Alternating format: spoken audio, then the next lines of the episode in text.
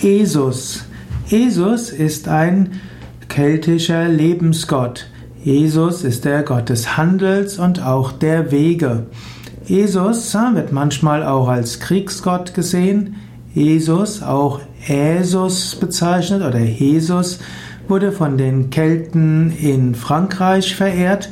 Jesus war eben auch, wurde insbesondere von den Galliern verehrt, auch noch in der römisch-gallischen Zeit. Der römische Dichter Lukan sagte, dass Jesus einer der drei Hauptgötter in Gallien ist. Teutates, Taranis und Esus bildeten eine Trinität. Manche setzen ihn gleich mit Merkur und damit mit Hermes oder auch in Indien mit Buddha, nämlich Gott des Handels und der, und der Wege ist logischerweise dann auch der Merkur, den man dann eben auch in Indien als Buddha mit einem Haar findet, auch durchaus mit ähnlichen Charakteristika wie Jesus. Man findet letztlich in allen Religionen und Kulturen immer ähnliche Götternamen, egal ob es Heilige sind oder ob es Götter sind oder Aspekte Gottes.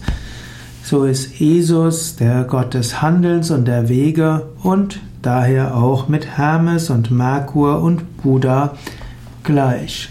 Ich werde schauen, ob ich noch etwas mehr finde. Jesus wird als kräftiger, bärtiger Mann dargestellt in einer kurzen Tunika oder Lendenschurz. Jetzt folge ich dem keltoi.net. Es gibt auch die, natürlich in Wikipedia einige Informationen. Jesus wird auch bezeichnet als Esunertus, das heißt Jesus mit der Kraft. Jesus wird oft angeleitet von Leben. Es gibt ja auch die Asen und damit ist Jesus, ähnlich wie bei den Germanen, eben der Gott schlechthin. Jesus wurde besonders im heutigen Frankreich, Italien und Deutschland verehrt. Es gibt Inschriften bis nach Nordafrika. Dennoch war er hauptsächlich ein Gott der Gallier. Manche sagen, dass Jesus auch Ähnlichkeiten hat mit dem irischen Easar oder auch dem persischen Ahura Mazda. Manchmal wird er auch verglichen mit den Götterfamilien der Asuras oder auch mit den Äsir. Allerdings sind das jetzt Spekulationen. Jedenfalls war Jesus ein Gott des Handels. Er wurde insbesondere auf heiligen Hainen verehrt.